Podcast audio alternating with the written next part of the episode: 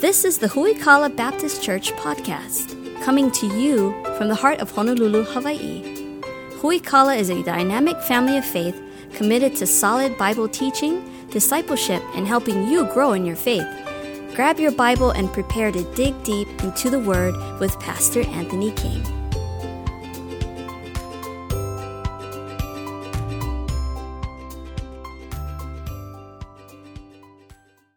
Grab your Bibles, turn to the book of Philippians, if you would, this morning. The book of Philippians.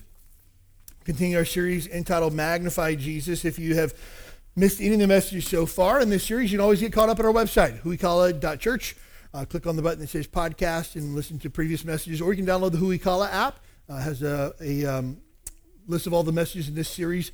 Uh, we just kicked off last week our verse by verse study uh, in Magnify Jesus.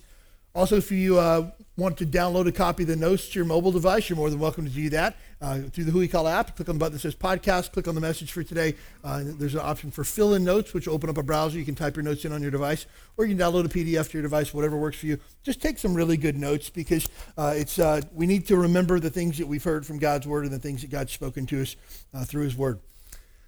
Philippians chapter 1 is where we find ourselves today. Just by way of review, last week we took a look at the uh, book of Philippians was written to the church at Philippi by the Apostle Paul. Uh, one of nine of his uh, letters that he wrote to churches uh, is the book of Philippians. Uh, the book of Philippians was a church that was started by Paul uh, when he traveled through the city of Philippi. It was his first European city that he'd ever gone to and preached the gospel, and he preached, and people got saved there. He began a church and uh, then moved on in his missionary journeys and started other churches. And about 10 years after the church was started, he wrote a letter to them from prison. And as Paul writes from a Roman prison, and he shares with them uh, to have joy and to continue to rejoice in the Lord, and that he has joy, and they should too, uh, because joy is a part of our life despite our circumstances. And so he challenges them. Now, again, when we talk about a Roman prison, we're not talking about a prison like you and I would think of, like uh, Halawa or OCCC, where you have a cell block. It was more of a house arrest, and the fact that he would be confined to living quarters with a Roman guard under Roman supervision 24 7, not allowed to leave in that aspect. And so uh, he was there not as punishment, but basically awaiting trial. There was a trial where he, would, where he would eventually be found guilty of preaching the gospel and eventually be put to death for his faith. Uh, but here we find him writing to uh, what, what we sometimes refer to as one of the prison epistles, a letter that was written from prison. Philippians chapter 1, we're going to start in verse number 1 and read through verse number 5 this morning. Paul and Timotheus, the servants of Jesus Christ to all the saints in Christ Jesus which are at Philippi, with the bishops and deacons, grace be unto you and peace from God our Father and from the Lord Jesus Christ. Thank my God upon every remembrance of you, always in every prayer of mine for you, making requests with joy for your fellowship in the gospel from the first day until now. As Paul writes, he sometimes refers to the letter to the church at Philippi as Paul's letter of joy. As he wrote to other churches, he wrote to correct false doctrine. Uh, he wrote to correct problems in the church. First and Second Corinthians, he dealt with a lot of problems in the church. Second Corinthians, he dealt with a lot of false doctrine in the church. Uh, the letter to the church as at Galatia, not one particular church, but probably a gathering of five or more churches there uh, that he wrote to, was to combat the false doctrine of uh, Judaism and the fact that you had to, to follow Jesus, you still had to keep the Old Testament Levitical law. And he says that's not the case at all. Jesus Christ is enough and uh, combat some false doctrine there. Others are more comforting in nature in the fact that he writes to the church at Thessalonica who had experienced death of some of the members in their church. He says, hey, let's not sorrow as others who have no hope but we're different as Christians, and we know that we'll see him again one day and give some encouragement there. But the letter that he writes to the church at Philippi, there's no sharp rebuke that's found there. There's no correction of false teaching. Uh, there's no calling out people for sinful or carnal behavior. There's just a lot of gratitude, a lot of joy, and a lot of love that he shares with these people. And so uh, the letter uh, to the church at Philippi is really a letter of joy. If you haven't ever had the opportunity to read the, the book of Philippians, read it this week. Four chapters only. Really easy read. If you're a slow reader like me, you could probably make it through in about 20 minutes or so, uh, but you'll be helped by the book of Philippians, I guarantee you. And we're going to walk through it over the next several weeks, just taking one verse at a time. And uh, again, don't try to pace with this like, oh, it's one verse, so it's going to be, uh, this message is going to be really short or really long. That has nothing to do with the length of the message. Uh, what you'll actually find is uh, next week we're going to go through verse number six. Uh, verse number six, fairly short verse it's going to take us three weeks to unpack it all. It's big. Uh, and so uh, just uh, hang in, strap in for the long haul. We'll be here in the book of Philippians for a while on Sunday mornings, and it'll be a help to you. Now, again, last week we took a look at how joy is uh, happiness based on spiritual realities. Happiness comes and goes. Uh, happiness is based on our circumstances, but joy is based on spiritual realities. I can have hope knowing that uh, I am a child of God. I can have hope knowing that God's word is written to me for my life. We talked about in the, the small group that I was a part of this past week on a Wednesday night. If you're not part of a small group, you should totally join one this week. Everybody should be in a small group where we uh, gather together each week. We pray for each other. We study the Bible. And you get to know other people in our church, and other people get to know you. You need to be a part of that, okay? We were talking this past week, and I asked the question to one of our men. I said, Is it possible to be sad and have joy at the same time? He sat there for a minute and he said, Absolutely. I said, Why is that? Because sadness is based on our circumstances, but joy is based on Jesus and God's Word. I said, Give me an example of that. He said, Well, a family member who's a Christian passes away. There's a sadness there, but we have joy knowing that we'll see him again in heaven one day. Man, stellar, stellar answer. Now, the question is can you have happiness and sadness at the same time? You can because we're very good at compartmentalizing our emotions and the fact that I can be happy about a situation that happened at home and very uh, upset about a situation that happened in my kids' school and very sad about a situation that happened at work we compartmentalize. But here's what joy is joy is an overarching emotion that touches every area of my life. Hey, things are good at home. I can have joy because joy is based on who Jesus is things are kind of a little bit dicey at work, but I can have joy because God's in charge of all the things that are happening at work, my kids' school and things that are going on there. I can continue to have joy because I know that God is sovereign and He's faithful and He's always good to His word. So joy is so powerful because it's overarching. As Paul writes this letter of joy to the Philippians, he opens up really with heartfelt gratitude for who they are and for what they've done.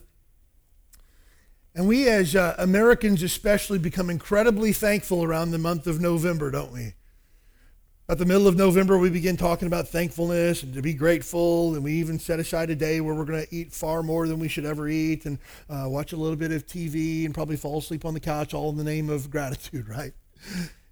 And unfortunately, many of us, it's the one time out of the entire year where we'll go around the table and say, hey, tell me what you're thankful for. Uh, and we're thankful one day out of the year. That's a terrible way to live.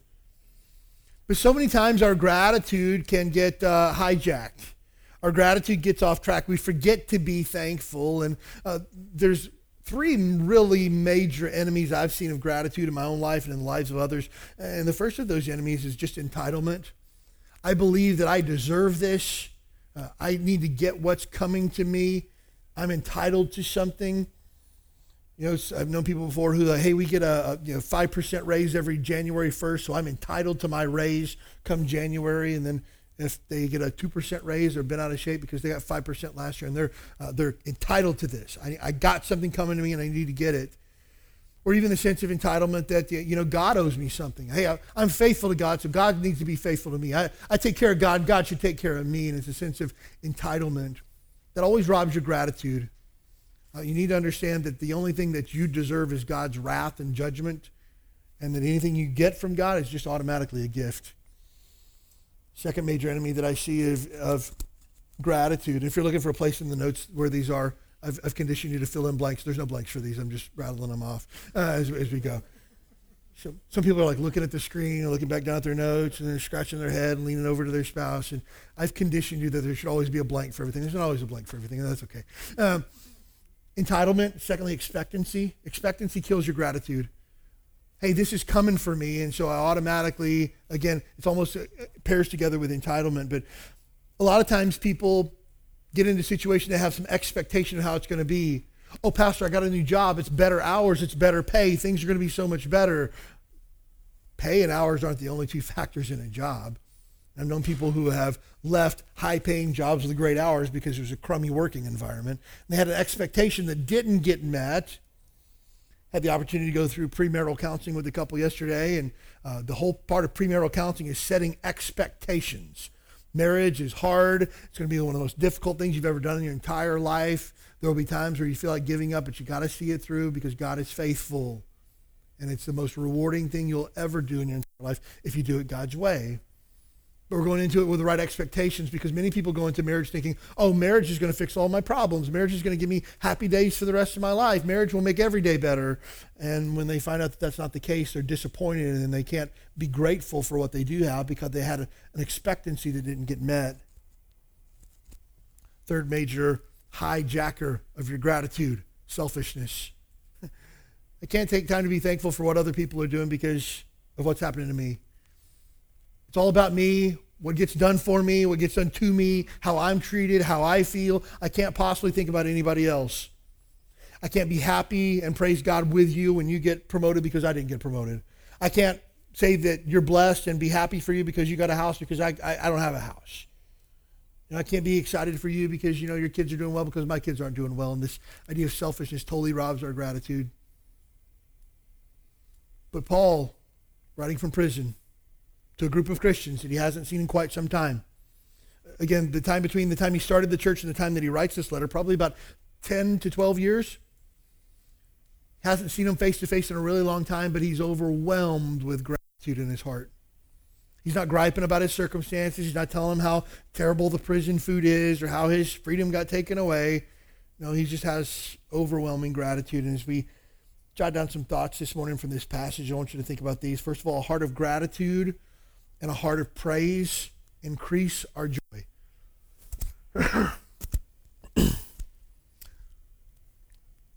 Again, when I have a heart of selfishness, selfishness will steal my joy. Uh, when I have a heart of unthankfulness, unthankfulness will steal my joy.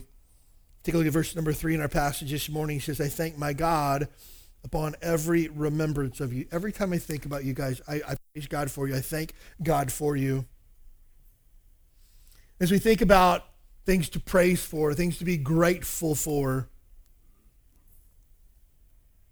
we need to remember that this only increases our joy. Let me just tell you the next time you're going through a difficult spot and you're just having a down day and you're going to have them, everybody gets them. Remember to praise. Just stop for a minute and say, Man, God, things are terrible right now, but you've been faithful to me. You've been good to me.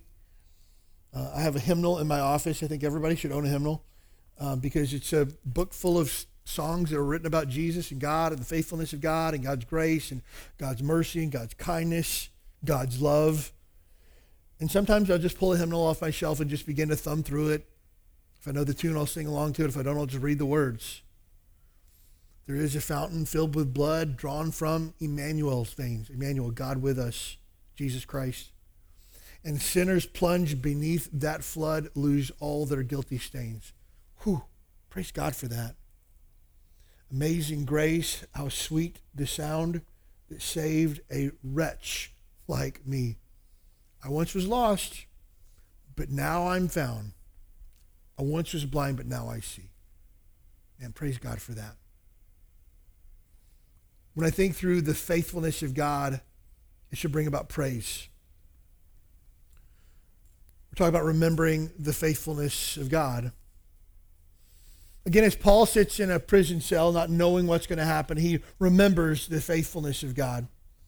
He thinks back of times in his life where he thought he was going to be sunk, uh, times in his life where he thought it was the end, and he remembers God's faithfulness. Psalm 77, the psalmist says, In this, and I said this is my infirmity, but I will remember the years of the right hand of the Most High. I will remember the works of the Lord. Surely I will remember the wonders of old. I will meditate also of all thy work and talk of all thy doings. Uh, the psalmist says it this way. He says, I'm going to remember. He says, the years of your right hand. Anytime you see in the Bible the right hand, it's a hand of favor and a, a hand of blessing. It's a show of God's power. And the right hand is always a picture of God's blessing. He says, I'm going to remember the years of your right hand, the years that you were faithful to me. I'm going to remember that. And he says, I'm going to remember your works. I'm going to remember just the average, everyday, ordinary times that I saw you provide. The times we sat down for a meal and there was food on the table. The time that I woke up and I was able to stand on my own two feet.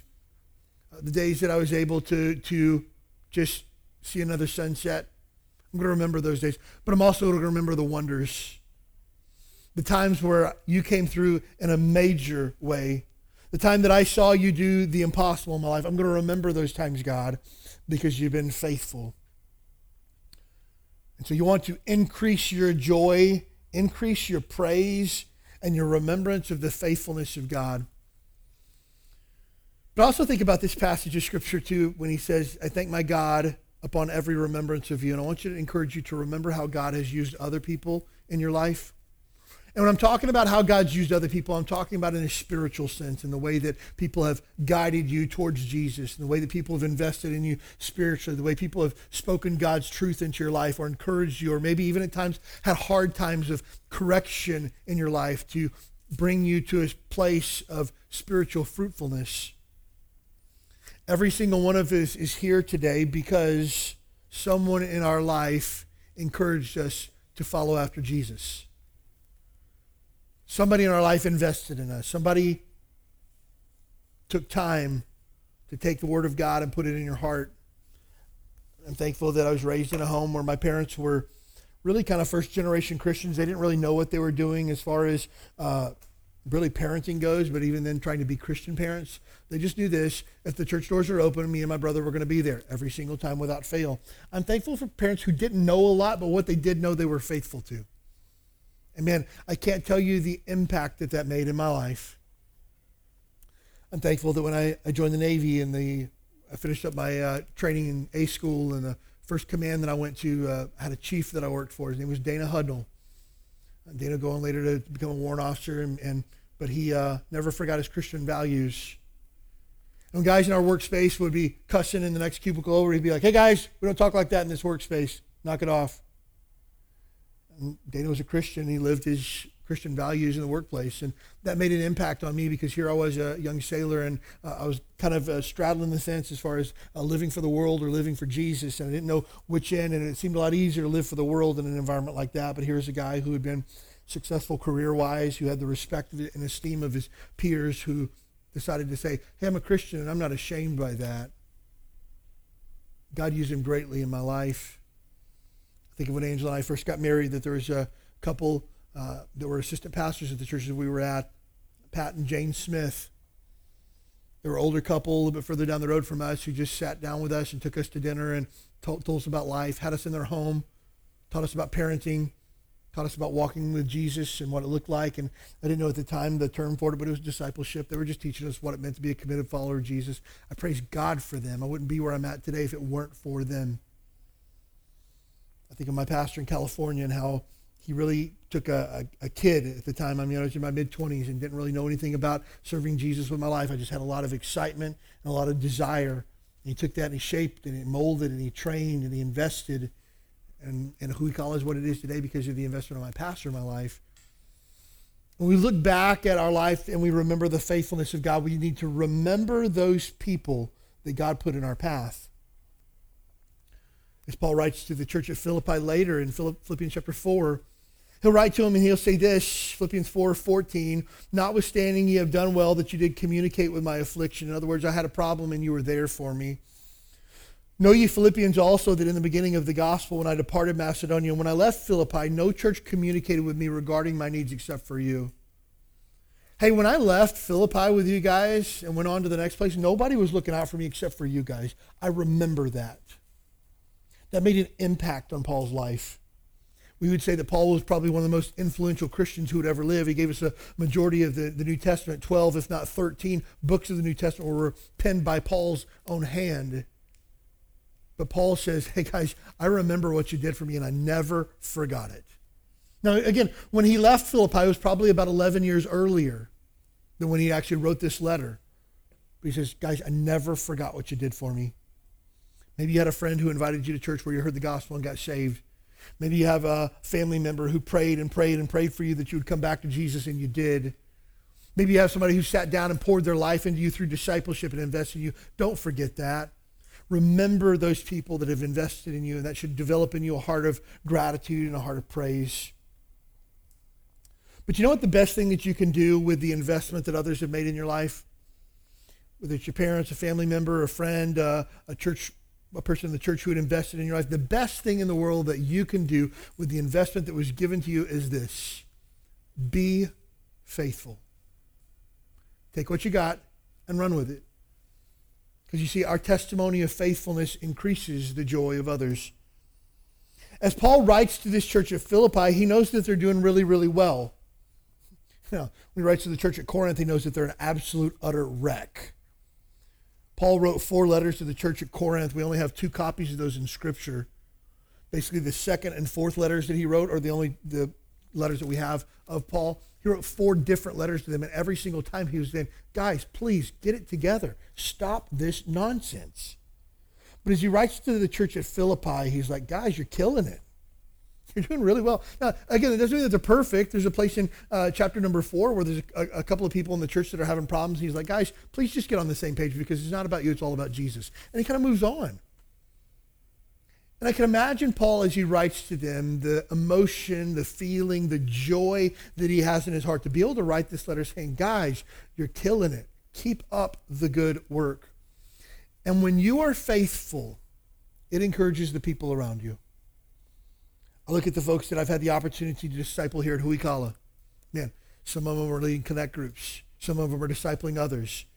All of them are sharing their faith with others, leading people to Christ, encouraging people to grow. Man, that helps me immensely. We say, well, all the people I've discipled haven't made it. I didn't say all the people I've discipled made it either. We had a group of folks, church members together one time. We were talking about discipleship and encouraging people. And I said, How many of you have been involved in our discipleship? And probably 75% of the people raised their hand. I said, Now, of you that have discipled, raise your hand. And probably 50% of the people raise their hand. They've been discipling another Christian. I said, If you've ever had somebody quit on you through the process of discipleship, raise your hand. Almost everybody raised their hand. And to the two people that didn't, I said, Just hang on, your time's coming. because it just happens. But the people that are faithful, oh, that's an encouragement. That's the good stuff. Here's the problem when we fail in our faithfulness to God. Not only is it a bad testimony, but first of all, our lack of faithfulness dishonors the name of the Lord. It dishonors the Lord. Never mind the fact that it causes other Christians to stumble. Never mind the fact that unsaved people look at you and try to figure out what went wrong. First of all, we need to think that when I fail, I fail the Lord first and foremost. As God writes to the children of Israel, he speaks through the prophet Isaiah in Isaiah chapter 48, he talks to them. He says, Guys, I really, what I want to do, I, I want to wipe you off the face of the planet and start over because you're an absolute embarrassment to me. God speaks very, very harshly. And he says, I'm not as much upset with you for what you've done as the fact that you've polluted my name, is what he said. And he says, I'm not gonna, I'm not gonna kill you. I'm not gonna wipe you off the face of the planet, but not because of you. He says, I'm gonna save you because of my name's sake. I care about my name way too much for people to say, whew, God's people don't want to be one of God's people. He just like wiped them off the planet and started over. Don't be God's people. No, God just because of my name, I'm not going to do that. But you've embarrassed me and you've polluted my name because of the way that you're living. And unfortunately, there are Christians today who do not deserve the title Christian because the way that they're living actually brings shame and dishonor to the name of Christian. And again, I don't get the, the opportunity to say who gets wear the, the, the name and who doesn't. But the name Christian literally means a small version of Christ. That's why when Paul says, uh, be imitators of me as I'm an imitator of Christ. Christian means a small version of Christ. The Bible says that we're ambassadors for Christ and that God has sent us in Christ's stead. In other words, instead of sending Jesus, God sent us instead. So the name Christian should mean something to us. And when we fail to live up to God's expectations or we decide we want to quit on what God has for us, we dishonor the Lord and we dishonor the name of Christian. Unfortunately, many Christians don't have a problem with that because maybe they just see God as a ticket to heaven. Maybe they say God, see God as a way to get their prayers answered or a way to uh, get over this uh, cancer that they got. Maybe they just see God as a means to an end and they don't really care about dishonoring the Lord. I'm going to share some statistics with you next week about a, a Christian research group that just came out this past week, and they asked professing believers what they felt thought about their own sin. One of the questions they asked was, Do you abstain from sin because you know that it hurts the heart of God? And something like 50% of Christians said no. They had such a low view of the holiness of God and the righteousness of God and very little regard for their own personal sin. Friend, let me help you with something. God loves you more than anything in the world, but God hates sin with every fiber of his being. That sin is the opposite of who God is. God is holy, holy, holy. And the word holy means separate from sin, and God hates sin. The problem is you and I are sinners. And when you and I were born into this world, we were not born into the family of God. We were born on the opposing forces against God. The Bible says in Romans 5, we were the enemies of God. Nobody's born into the family of God automatically. We've sinned against God. We've gone our own way. The Bible says that there's none righteous, no, not one, for all have sinned and come short of the glory of God. We've all broken God's law, not once or twice. It's not that one thing that we did in college that we're not proud of. It's something that we do on a regular, continual basis because we just want what we want. And that causes problems because sin repels God. And so, because of your sin and because of my sin, when we die, we'll have to pay for our sin. The Bible says in the book of Hebrews, it's appointed unto man once to die, and after that, the judgment. When you die, you'll stand face to face before a holy God. There will no, be no scale in heaven to weigh out your good works versus your bad. St. Peter's not going to be there giving you a 10 point questionnaire asking you why you should get in. The Bible says that God will stand before you and he will have a book and inside of it are written those who have trusted Christ as Savior. It's called the book of life. If your name is in the book, you go to heaven. If your name's not in the book, you go to hell. There is no court of appeals. There is no second chances. There is no uh, delay. The judgment is swift, it's just, and it's done. And God's already told us what the consequences of our sin is. The wages of sin is death. When you die, you're going to hell because you got to pay for your sins. Simple as that. That's what we deserve. It's what I deserve. But God loves you. He loves you too much to allow you to go to, to hell. He loves you too much to allow you not to have another option. The Bible says that God loves you so much that he continually demonstrates his love towards you in the fact that you were supposed to die, but Jesus died in your place.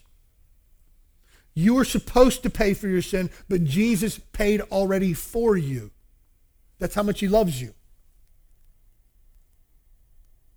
And that Jesus lived a perfectly sinless life. He never sinned one time. That's why Jesus doesn't owe God anything the way that you and I owe God anything, because Jesus was perfect. He was without sin. He was God in the flesh, and God came to be a man to die for your sins and mine. That's it. The Bible says that Jesus one purpose and one purpose only he didn't come to give us pithy platitudes. He didn't come to give us self help books. He didn't come to give us a book full of quotes. He didn't come to, to fill up the little tear off calendar that you have every single day that you tear off uh, on your desk. He came to seek and to save that which was lost. You were lost in your sin.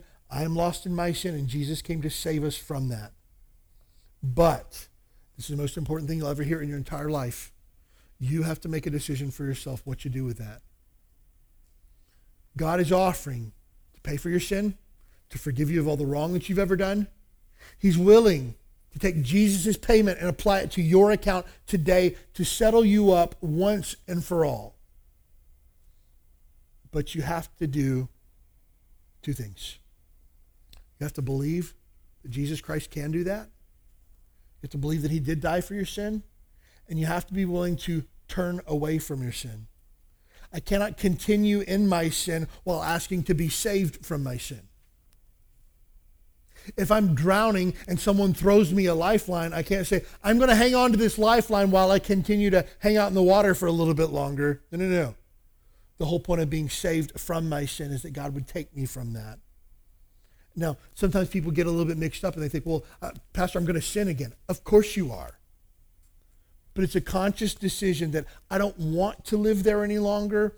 I want to follow after Jesus. Jesus is not just a prayer that you pray so you get your ticket punched to heaven and you're good. Jesus loves you, but Jesus also died for you so that you can be set free from your sin. Now, once you put your faith and trust in Jesus Christ, again, I said that settles up your account with God forever.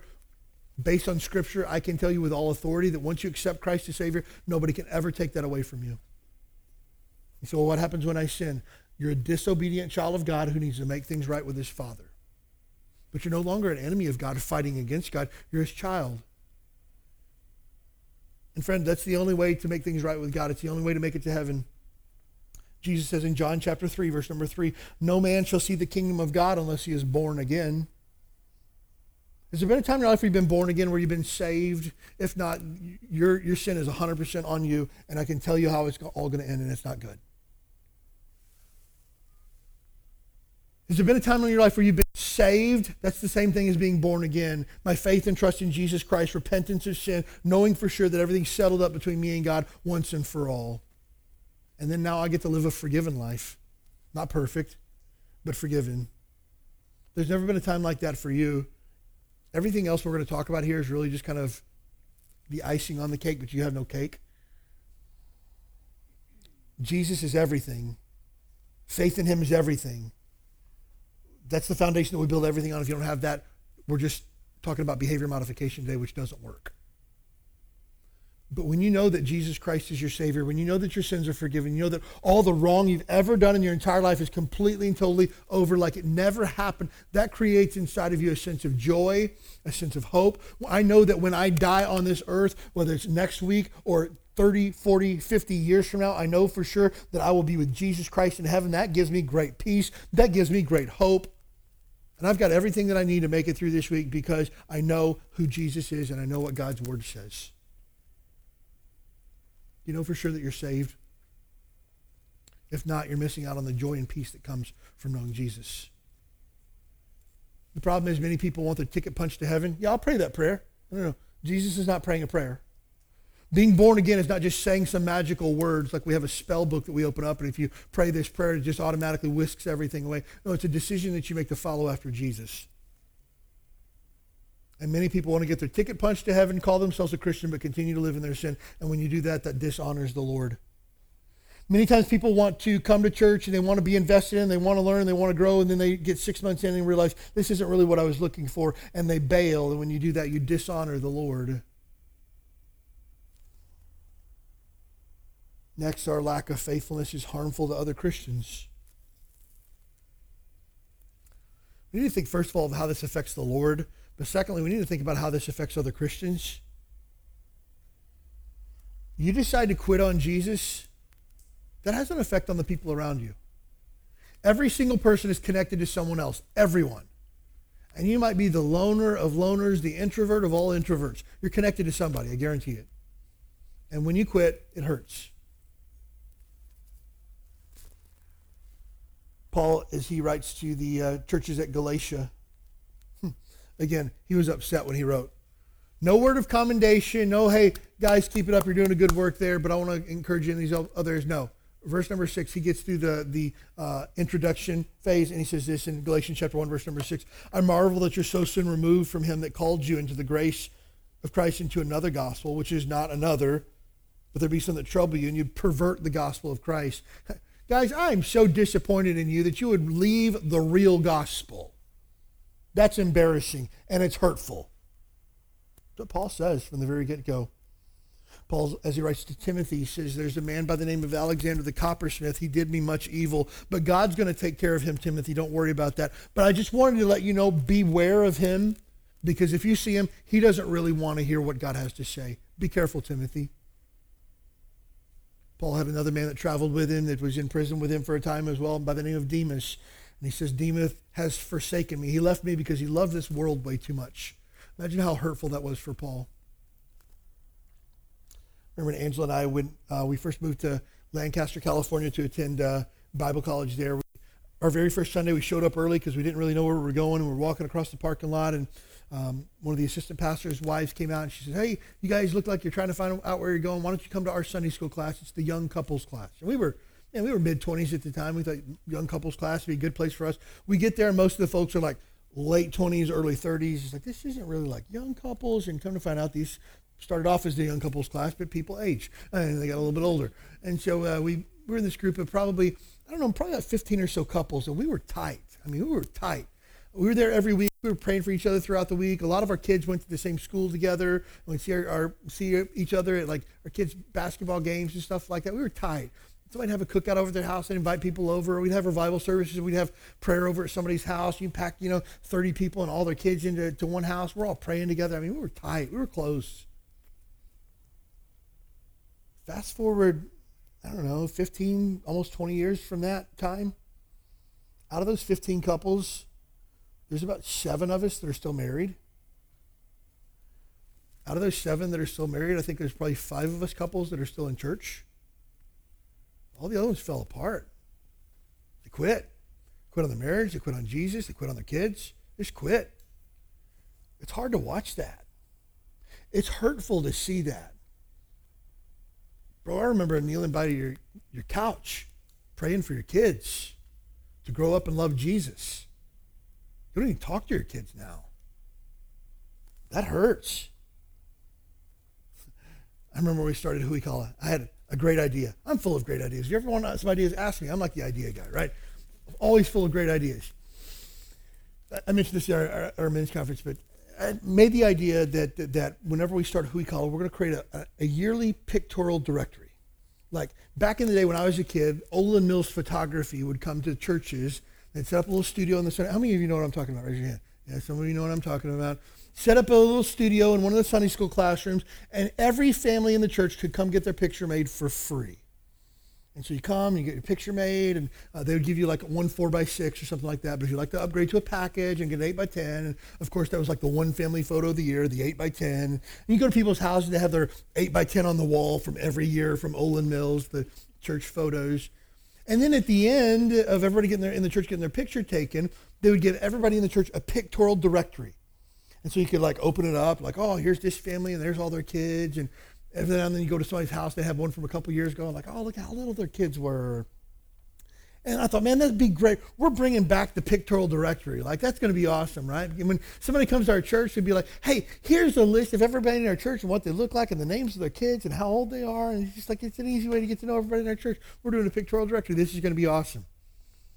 And so, like our very first year at, Huikala, we, we started this from scratch in October 2013. And, uh, you know, we saw some growth early on.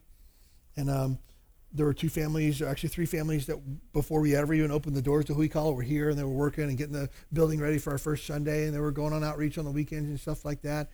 And then probably by week three, one of those families came to us and said, Pastor, we just don't really feel like this is the church for us. And kind of really disappointed in you and the church and the way things are, and so we're going to split. It's like, wow, that's encouraging. Uh, what a blessing. Uh, and so, okay, uh, we'll we'll keep on trucking, and we did.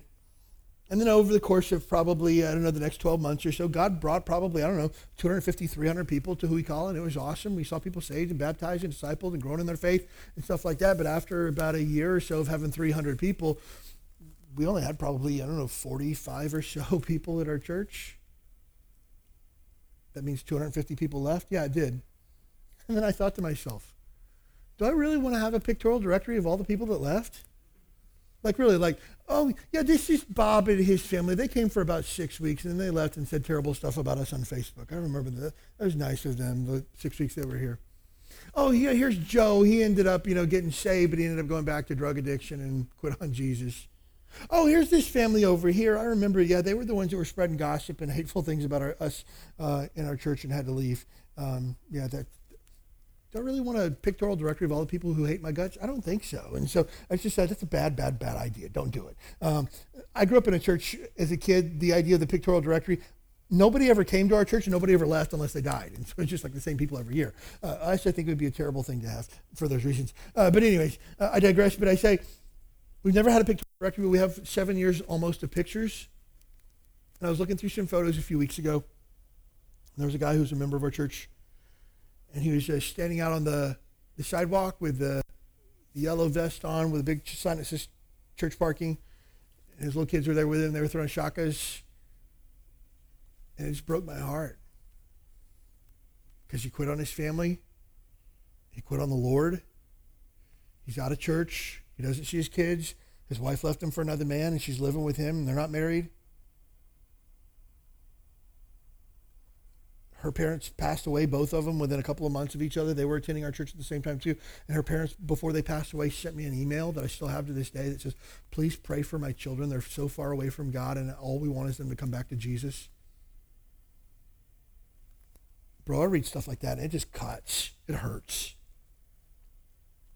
And Paul had those in his life, but here's what I want you to get from all of this. First of all, don't be that person. Don't do it. Second of all, don't focus on those people. We don't find a single letter where Paul wrote a letter to all the people that hated his guts, ever. We don't see where Paul spent a lot of time just droning on and on about the people who had quit or given up or weren't faithful or anything like that. He just kind of said, hey, God's going to take care of that. I'm just moving on. But I challenge you, don't be that person. If I look you up 20 years from now, I want to see you still faithfully following Jesus. And if you're married, I still want to see you married to your spouse, loving your kids, serving Jesus somewhere. Where will you be in 20 years? I don't know. I don't know where I'll be in 20 years. I got some ideas. I think about where I would be when I'm 63 years old. You know, I got some ideas what I'd like to do. I don't know if that'll come to fruition or not. I don't know what life will bring in the next 20 years, but here's what I can say with 100% certainty because I've drawn a line in the sand. I'm going to be faithful to Jesus. Count me in. I don't care what happens, I'm going to be faithful. I have made that commitment. I've shared that commitment with others.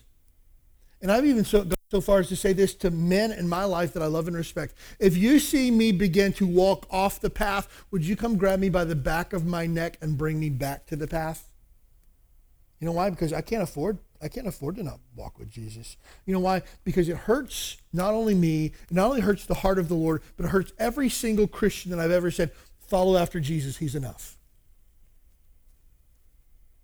I have to do it. You have to do it. Because when you don't, it hurts the name of Christ and it hurts all of the Christians around you. When we think about gratitude for those that God's placed in our life, we should understand that our thankfulness should be linked to our prayerfulness. Paul, writes in verse number four, always in every prayer of mine for you all, making request with joy. Paul doesn't say, hey, thanks, guys, I appreciate that. Paul doesn't just say, hey, I remember when I left the church, you guys continued to take care of me financially, make sure that my needs are met. He didn't just say, hey, guys, thanks for that, appreciate that. No, he says, guys, I pray for you. Every time I think about you, I'm overwhelmed with joy. And every time I think about you, I pray for you. Every time. If you read through Paul's other writings, he writes to the church at Thessalonica, 1 Thessalonians chapter 1, verse number 2, we give thanks to God for you always making mention of you in our prayers. His gratitude was always linked to his prayerfulness. You know the best thing that you can do for somebody that you love and care for? Pray for them. Hey, look, I am more encouraged, more encouraged when someone sends me a text message says, Pastor, I prayed for you this morning. That encourages me more than getting, uh, you know, $25 Chili's gift card. And I love chips and salsa. Please don't get me wrong. But I'm far more encouraged by somebody saying, I took time to bring your name before the Lord today. I'm asking God to bless your life. Dude, that's everything.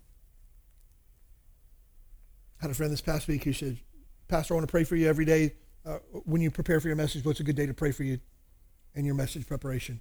I'll put it on my calendar. That encouraged me. That helped me.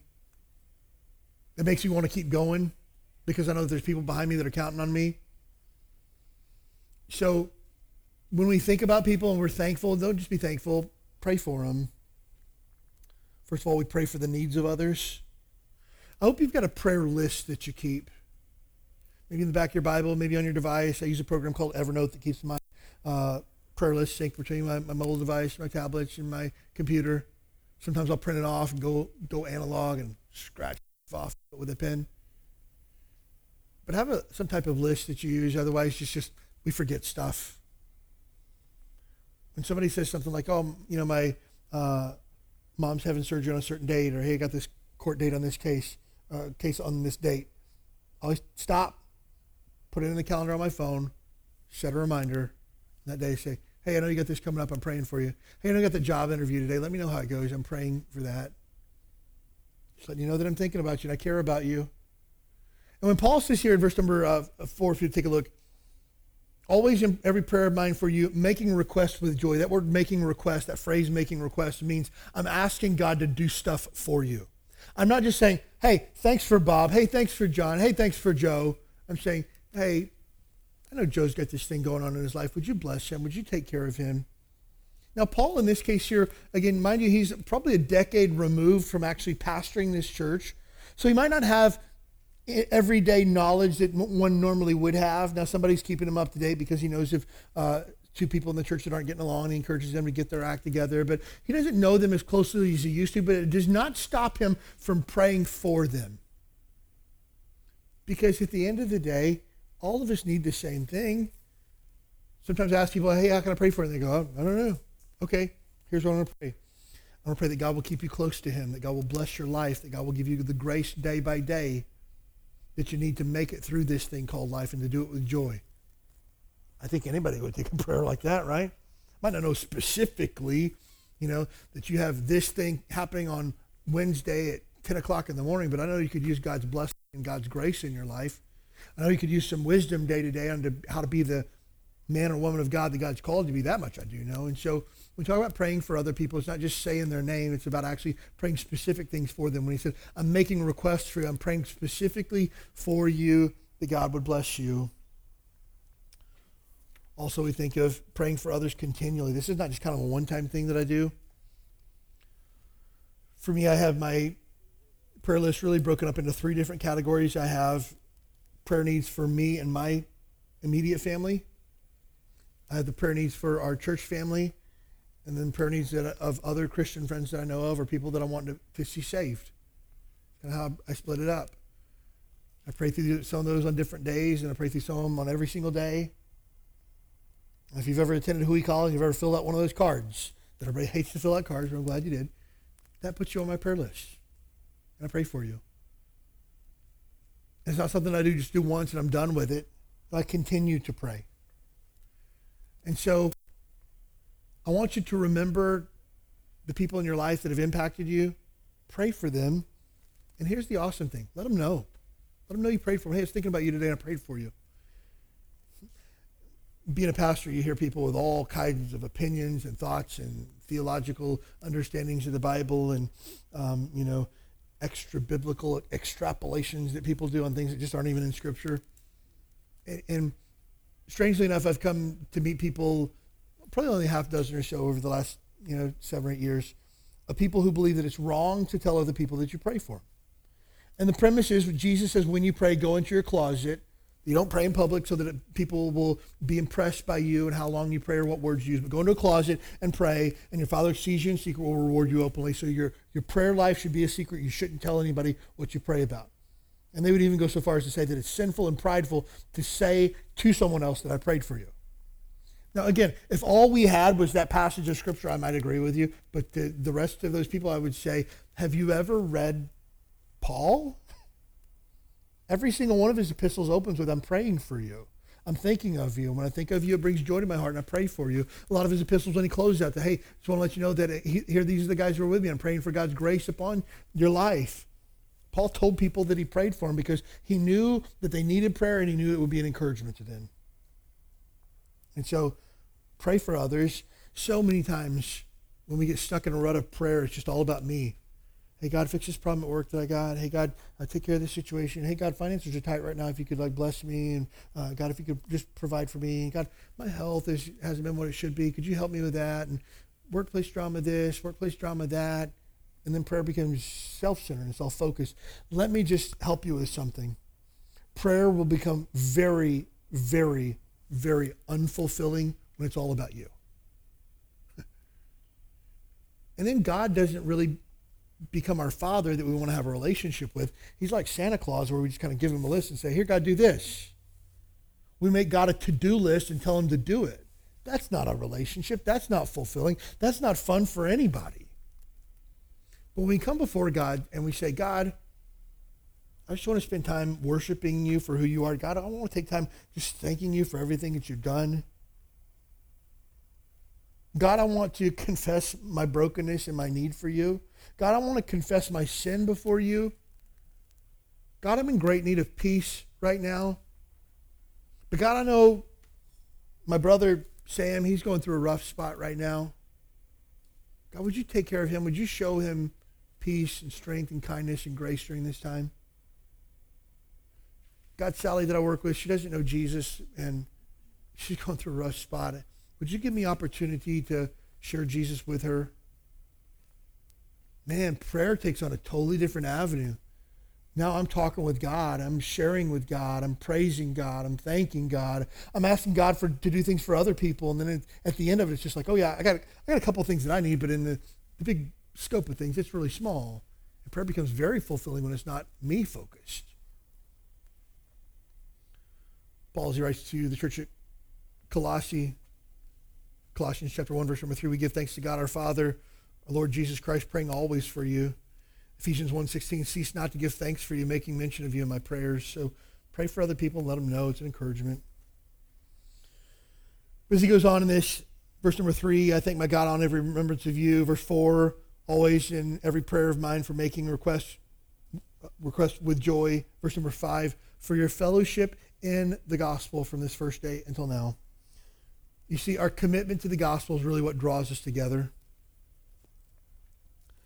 How do you take a ragtag group of folks like the people in this room here today who come from so many different life experiences, who come from so many different walks of life, who come from so many different cultural backgrounds? How do you get us together as one cohesive team moving together? Well, first of all, we're all part of the family of God. Secondly, we're all part of the body of Christ. And third of all, we're all about the mission of the gospel. And for those of you looking in the notes for those three blanks, they aren't there. Sorry.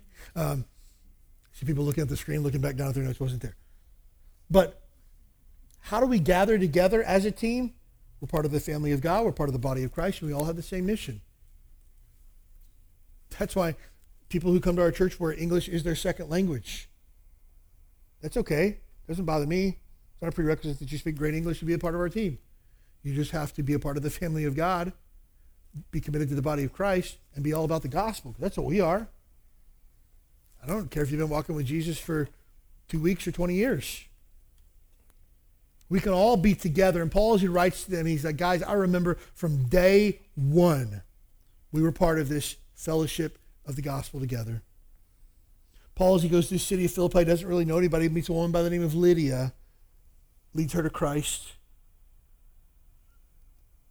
Finds this girl as he's walking through the market who's following after them and just continue to pick at him. And Paul realizes that she's demon possessed and he casts the demon out of her. And her uh, owners are very upset about that because he took away their way of making money and they had Paul and Silas thrown in jail. Hmm. Paul, in typical Paul fashion, finds himself in jail for doing the work of God. So what does he do? Does he stage a prison riot? No. Does he rage against the machine? No. Does he fight the man? No. What does he do? Him and Silas just start singing, praising God at night. That's it. And so they began to praise God in the middle of prison because they were doing God's work. And the Bible says that the jail cell's doors flew open. The jailer who's standing watch that night wakes up and sees that the doors to the jail are open and knows death is coming for him. That's punishable by death prison break on your watch and he was asleep. As he goes to take his own life, and Paul goes, oh, hold up, hold up. We're, we're still here. We're good. Nobody's left. Paul preaches Jesus to him, and the Philippian jailer gets saved. I don't know if at the end of his watch or after Paul and Silas got out of jail, but the Bible says that the Philippian jailer's whole household ended up getting saved as a result of it. What good times Paul had in Philippi. But you know what all those experiences were based around? Every single one of them the gospel. Jesus Christ died for sinners. Join our merry band. That's it. That's what it's all about for him. So, again, for us, Where does our strength come in? Our strength comes in our diversity, yes, absolutely. I'm thankful that you have life experiences that I don't. I'm thankful that somebody who's been saved for less than 30 days has a fresh set of eyes that I don't have anymore because I got saved when I was nine years old. I'm thankful that somebody who comes from a, a, a different cultural background from me can explain to me how Christianity was lived out in the culture that they grew up in. I'm thankful for everybody who has something to bring to the table, but at the end, it's all about Jesus. We're all on the same team, all going the same direction. I love in verse number 27. I can't wait to get to verse 27. Paul says that we stand together with one mind, one spirit, striving together for the faith of the gospel. Oh man, chapter one's all about that gospel life. Paul, as he writes to the church at Rome in Romans chapter 1, verse number 9, he says this For God is my witness, whom I serve with my spirit in the gospel of his Son without ceasing I make mention of you always in my prayers. Paul says, Man, God is my witness. I'm all about living out the gospel. When I think about the gospel, I think about you, church at Rome. And you know what the cool thing about this is? This is awesome. Paul had never been to the church at Rome before, ever. He'd only heard about them and heard what God had done through them and how they were being greatly used of God. And he writes a letter to them going, Guys, I love the gospel and I know that you do too, and that causes me to want to pray for you.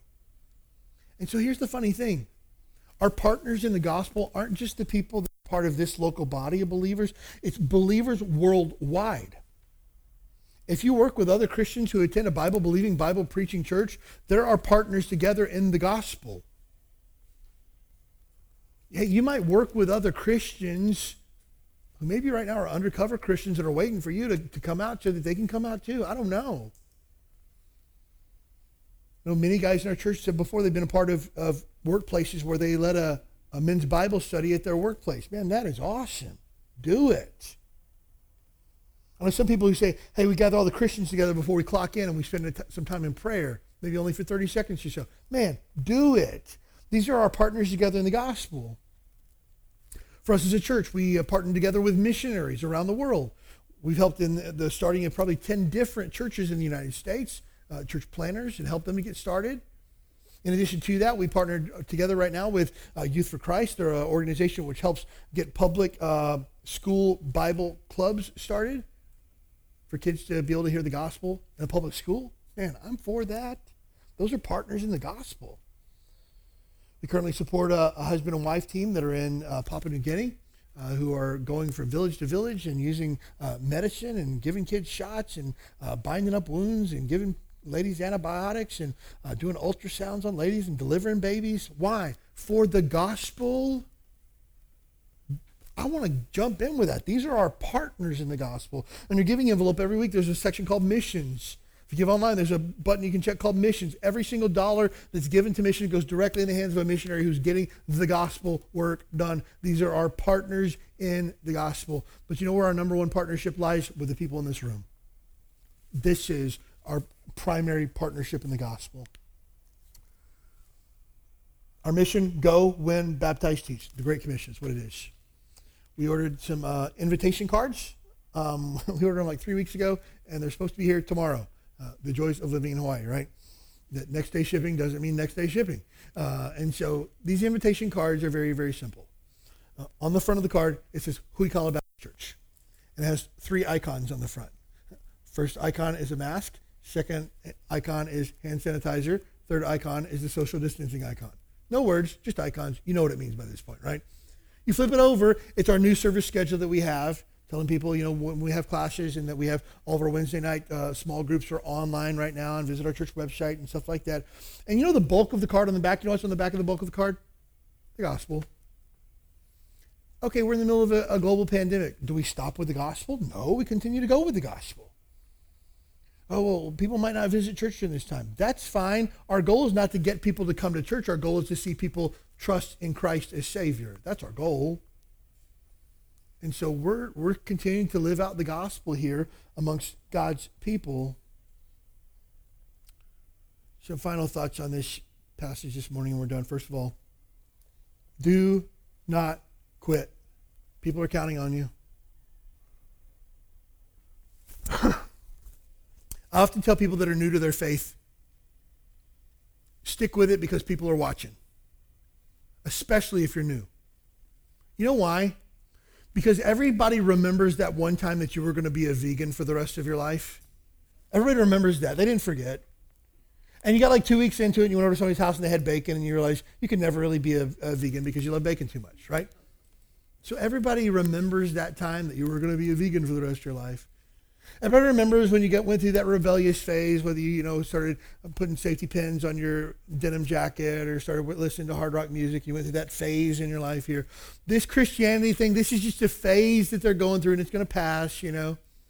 Just like they were super into, you know, TV show Friends once upon a time. Now they're not into that anymore. This church thing is just a phase they're going through. It's going to be over in a minute. No, no, no. That's where you're wrong. This isn't a phase I'm going through. This is my life now. Christianity isn't just something that I do on the weekends, it's everything to me. It affects the way that I love my wife. It affects the way that I parent my children. It affects the friends that I hang out with. It affects the entertainment that I watch. It affects every single area of my life. And the things that I used to do, I don't do those anymore because I'm a Christian now. Hmm. Yeah, we'll see how that lasts. Good. Watch. Because I'm going to show you I'm doing this for the rest of my life. I cannot quit. Way too many people are counting on me. And I say that especially to new Christians because they're the most susceptible. When difficult times come, they, they sometimes want to hit the eject button instead of tightening down the straps a little bit harder and sucking it up and getting through it. Sometimes younger Christians want to bail. But I say this also to, to older Christians. Look, if you've been walking with Jesus for any period of time, people have been influenced by you and they're waiting to see how things shake out. Be faithful. Next, pray for those who God's used in your life. Every single one of us has had somebody who's been faithful, who God's used in our lives. We had lunch with some friends last weekend, and they were telling me, hey, Pastor, this person discipled me and man, it changed my life the way that they loved me and encouraged me and helped me and counseled me and just gave me good godly advice and kept me on track. Man, that that helped me to hear that. Continue to pray for those people and let them know that you're thinking of them and you appreciate their investment in your life. As I was studying for this passage, I, I made a list of about a dozen people in my life that God had used greatly in my life. I want to reach out to them this week and just tell them how much I appreciate that. I, have already prayed for them, and I want to reach out to them and let them know that our family went and had dinner together last night, and we went around the table and said, "Hey, who's somebody who's had a a major impact in your life in a positive way for your faith?" And I was thankful as we went around the room. A couple of my kids mentioned men or women in this church that had impacted their life, and they looked at and said, "Man, that person helped me in my faith," and that that encouraged me that you people are having an impact on my family. That encourages me. Next, show gratitude to those that God's used in your life. Again, I'm not saying you got to send them a, you know, gift card to a restaurant, a text message. I thought of you and I prayed for you today, and I'm thankful for the way God used you in my life. I wouldn't be where I am today were it not for your investment. I know that God gets the glory for it, but He used you in a serious way to do that. Again, that's what Paul did. Paul reached out and said, Guys, God used you in such a powerful way in my life. Can you imagine? Again, we would say probably one of the most influential Christians of all times, the Apostle Paul, is reaching out and saying, Thanks for encouraging me, guys. What? The churches at that time didn't have all the writings of Paul, but you and I have it. Can you imagine Paul saying, Hey, thanks for encouraging me? No, Paul. God used you in your writings to encourage me. When times when I felt like I was without strength, I remember what you said and times I thought everything was going to fall apart. I remember what you said. But Paul writes and says, Hey guys, thanks for encouraging me. This just goes to show you that everyone can use encouragement. Everybody. Everybody can use prayer. Everybody can use, hey, I'm thinking of you. And sometimes you think, well, that person's got it all together. You have no idea. Everybody's going through something. Everybody. Every single person. So reach out, be kind, be an encourager, Use your words to build people up. Final thought latch on to others that are about the gospel life. I need to find people in my life that are going the same direction I am. I need to latch on tight. We had our men's conference last week, and we split our guys up into four different nights that we uh, that we met in four different small groups. We're continuing those small groups on Saturday mornings at eight o'clock in the morning, and we basically we're going to meet once every four weeks with every group. And so, guys, if you didn't attend the conference, you didn't get put in a group, let me know that. I'll put you in a group. Yesterday, we had about 10 guys who showed up here. We went around in a circle and talked about how we want to be better men. We prayed together. And one of our men, not me, shared a challenge from the Bible on how we can be better men. And I was helped by that. I was encouraged by that. Here's the idea all of us need more Christian friends in our life, all of us. And the people that are really living it, I want to learn from them. But here's where everything takes a, a turn. If you've been saved for any length of time, it's now your time to be that person in someone else's life. To be that person who says, Ooh, hey, I see what you did there, and I would just encourage you, based on what the Bible says, to not do that again. Now's your time to do that. Now's your time to say, hey, let's grab lunch sometime. I'd like to figure out how I can pray for you better and help you to grow in your faith. I don't know everything that there is to know about the Bible, but I know some. I had this guy named Pat that invested in my life, and he was a huge encouragement to me. And I'll just kind of take some things that Pat taught me and share them with you. Man, that would be awesome. Now you get to be the one that pours into other people. Paul didn't just take from the church at Philippi, he gave. And as he gave, they gave back, and it was a reciprocal relationship. Now we get to have that with other Christians. But again, you know what the enemies of those are? Entitlement, expectation, and selfishness. It's going to kill all this. But if we have hearts of praise, gratitude, it increases our joy. It helps us to spread that joy with others. Most important thing in the world, if you're here today and you do not know for sure when you die today, heaven is your home. If you die this second, are you 100% sure you go to heaven? If not, make sure today you don't have to attend a class. You don't have to be baptized. You don't have to join our church. You don't have to become a Baptist. There's not 14 steps you got to go through. You just have to say, I believe that Jesus Christ is the Son of God and he died for my sins. I believe that he has the power to save me and I cannot do it on my own. And I'm willing to confess that my sin is wrong before God. I want to seek forgiveness. If you'll do that today, the Bible says all of your sin can be forgiven like it never even happened. And you have a fresh start with Jesus and you'll have joy like you've never, ever experienced before. For those of us that are saved, man, let's spread that joy this week. How do we do that? Words of encouragement to people who have had an impact in our life. Think about that. And then take it one step further. Be that person that can have an impact in the life of others as well.